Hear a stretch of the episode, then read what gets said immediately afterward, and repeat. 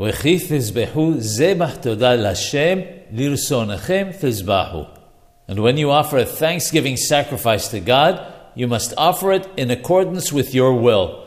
Rashi tells us that when you slaughter it, you must not have a thought that you will not eat it on the same day but will postpone it to the following day. This is because such a thought at the time of the slaughtering will disqualify it. Today, prayer is in place of the sacrifices, and one must be careful to apply the same rules of intent to prayer as applied to sacrifices.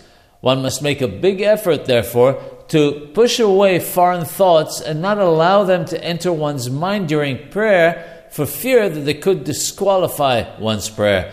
One who prays should imagine himself to be like a Kohen who is offering a sacrifice in the Beit HaMikdash.